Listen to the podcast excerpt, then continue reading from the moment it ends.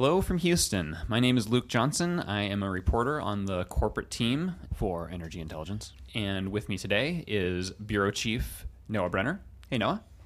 Hey, Luke. And the woman of the hour, Deon Daugherty. How are you doing, Deon? I'm doing well, Luke. How are you? I'm good. Uh, the three of us comprise the corporate team. Um, and although we're not talking about anything specifically corporate related here, uh, the subject we're talking about is flaring, which actually uh, impacts many of the corporations working in Texas. So, uh, Deon has just completed a um, mammoth series of reporting um, on flaring in Texas and uh, specifically in the Permian Basin, or at least focused in the Permian Basin. Uh, this series has been uh, almost a year in the making, and it all started with a, re- a Texas Open Records request. Um, a program that's similar to the Federal Freedom of Information Act, but uh, for Texas, so uh, you need to ask uh, some sort of uh, agency for some set of information. So who did you ask and what did you ask for? Right. So we went to the Texas Railroad Commission, which, despite its name, regulates the oil and gas industry in the state. And uh, we asked for permit data, just what, for I think the last five years, what permits had been requested and what had been granted.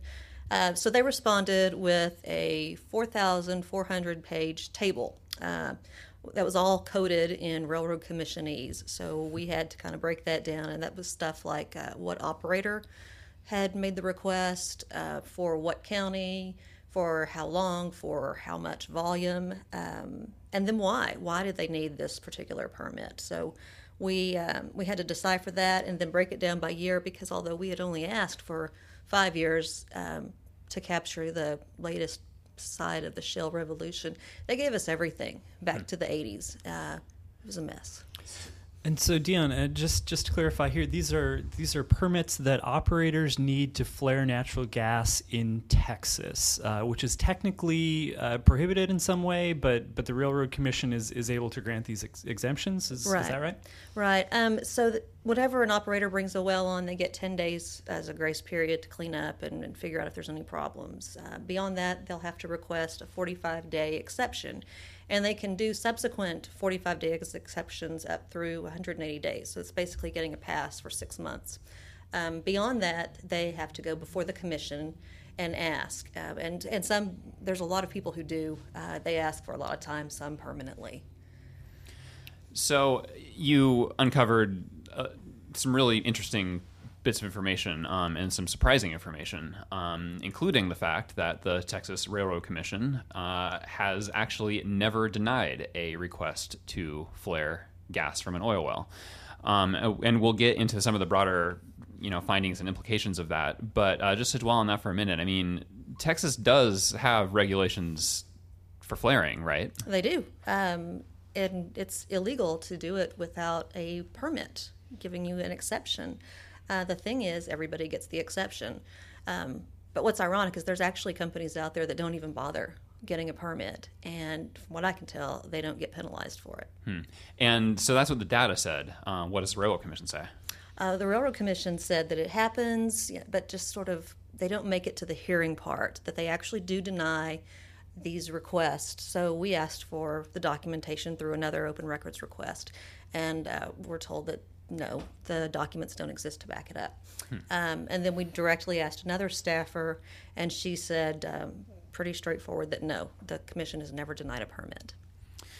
Okay, well, with that in mind, um, what uh, let's let's just talk about some of the main takeaways from your reporting here. Um, what uh, tell me what what are the main takeaways from from your perspective?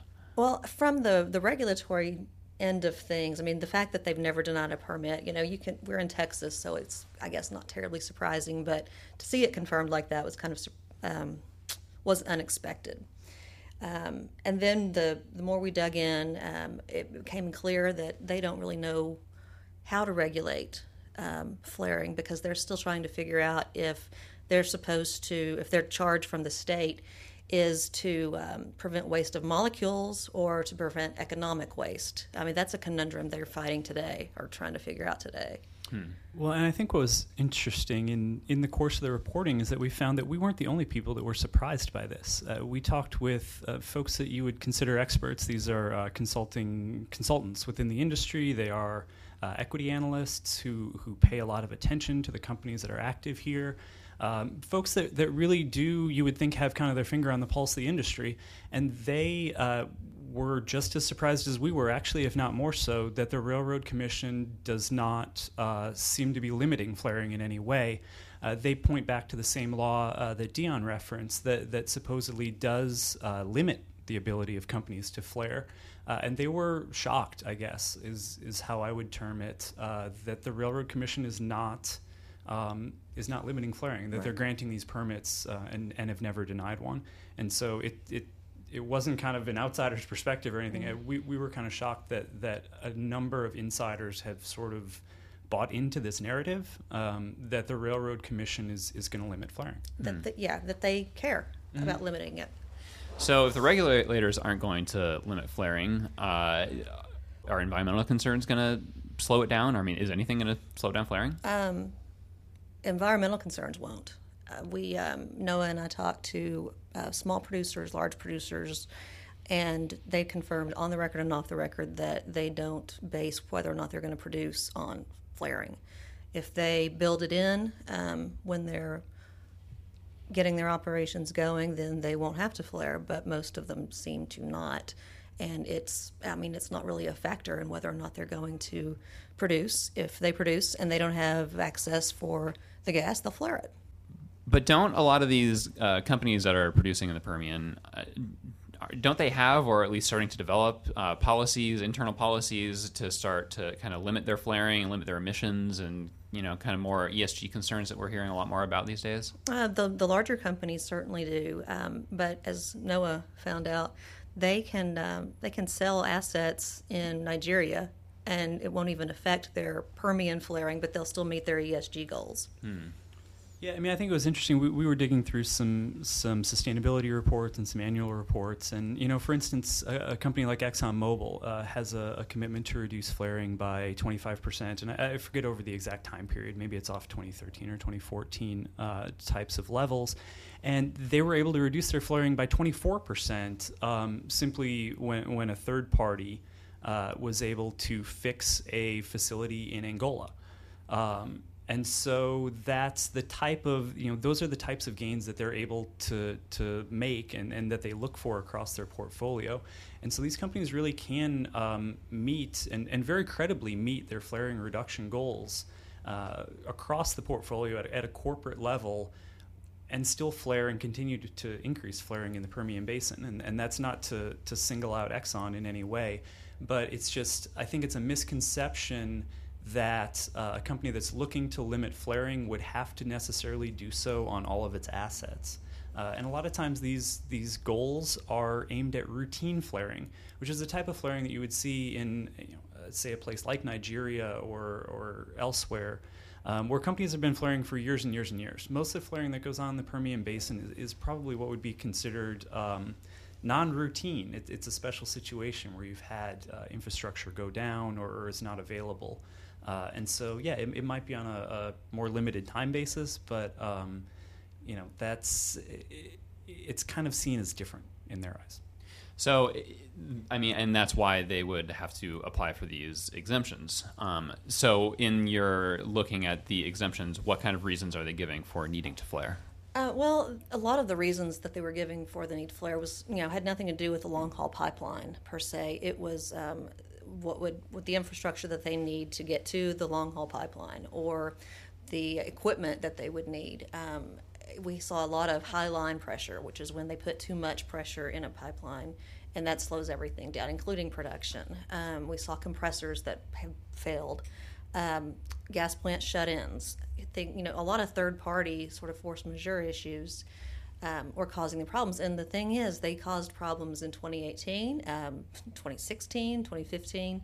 So the idea that all flaring is going to go away once these long haul pipelines come on is erroneous. Okay, so the other issue with flaring that certainly under the narrative that the state is going to regulate flaring and that you know more flaring means or more flaring regulations mean that oil production could be affected. Uh, it sounds like you have found that that is not the case. Right. Um, the regulators, uh, it, they haven't done anything at this point. It's hard to imagine them doing anything in the future that would slow down flaring um, because they don't want to slow down oil production. What might end up happening is that uh, oil production, if it fades um, or decreases, it might slow down the flaring because the flaring happens just as a as a byproduct. I've been told to oil production, and um, if they're producing less oil, they'll have less associated gas that they need to flare off. Hmm. So we should not be looking at flaring as a risk to future production growth. No, not at all. At least not in Texas. Not in Texas. Yeah, and I think that's important because it does challenge uh, some assumptions. I mean, we've seen research out in the past week that postulated that that a lack of natural gas uh, infrastructure, particularly long haul pipeline capacity, might be a drag on oil production from the Permian Basin. And I mean, Deon found what four percent, five percent of uh, of the flaring permits that were granted were due to a lack of long haul pipeline capacity. And now, you know, an overtaxed pipeline system could certainly contribute to some of the downtime that was seen in other parts of, of the natural gas gathering, processing, uh, you know, in, in these other facilities. But I mean, the idea that that um, these new pipelines are going to come on and all of a sudden a an issue that accounted for 5% of our flared volumes, and, and we're flaring something like, what, 750 million cubic feet a day That's in the Permian? Right, yeah. So, you know, 5% of that 750 million cubic feet a day is attributed to a lack of a long haul pipeline. And yet we hear people say that, you know, okay, this is, this is kind of what's needed to solve the flaring problem is, is this long haul gas line. And you know, we, we just don't see it. And so, you know, we think that oil production will continue uh, based on the economics of oil production. You know, if, if companies, if oil prices decline, or if companies are uh, less able to access capital markets, and, and, and investors have different ideas about what they would like to see companies do, sure, that could impact flaring, but then it's really more production impacting flaring rather than flaring impacting production. So even if production is not getting held back because of a lack of uh, pipeline infrastructure, still these pipelines are coming. Uh, so should we expect flaring to become less rampant? No, um, because there's a company right now in the first contested permit the Railroad Commission has ever had, um, in which they've got access to pipeline. In fact, they're connected. This is Exco Resources. This is Exco, and they're connected to Williams right now in the Permian, but they don't want to pay the tariff. So that uh, Williams is contesting their permit to flare. Well, I mean, it, it, gets to this really difficult situation where, you know, with the long haul capacity coming on, you do need additional build out of things like processing, gathering, those types of things. Um, and, and, companies are going to need to, you know, pay either sign up for tariffs, sign up for uh, capacity on those systems, or build them out themselves. But either way, they're investing in infrastructure to move a product that has, at this point, really no value. Um, gas pricing at the Waha hub for the Permian has been uh, pennies negative at times. Um, so you're actually investing in infrastructure and spending money that investors would prefer you didn't spend to get your product to a market where you then have to pay somebody again to take it. Yeah, that's so a tough sell. Yeah, you're paying twice on something, and yet at the same time, you're being told by regulators that it's okay not to spend any of that money. You can just torch the gas yeah. for nothing. And so, at a time when oil companies, you know, all companies in the energy sector are really struggling financially, um, I mean, you kind of tell me what's the more attractive equation from from a management standpoint. You can spend no money or you can spend a bunch of money. Yeah, on infrastructure that might not ever be needed. Exactly. Um, and so it, it gets said, I mean, there is an economic element that makes this whole um, problem more intractable. Um, and that's that, that, there's really just not a payoff at the end of it for, for doing things that, that would limit flaring. So this uh, Exco Williams case is probably kind of the next uh, touch point in this whole sort of discussion. Uh, I guess the other question is uh, why aren't environmental companies being more, uh, you know, aggressive uh, against this kind of thing? Yeah, that's a great question. Um, what Noah was saying earlier is that you know, working through this series, it's raised more questions than we even started with. Um, I don't know why the environmentalists aren't being more active unless it's because they're in Texas and don't expect much response. Um, you know, some of them we know go out and take pictures and, and do things, but um, it's the same stuff they were doing 10 years ago. So it doesn't seem to have had much impact.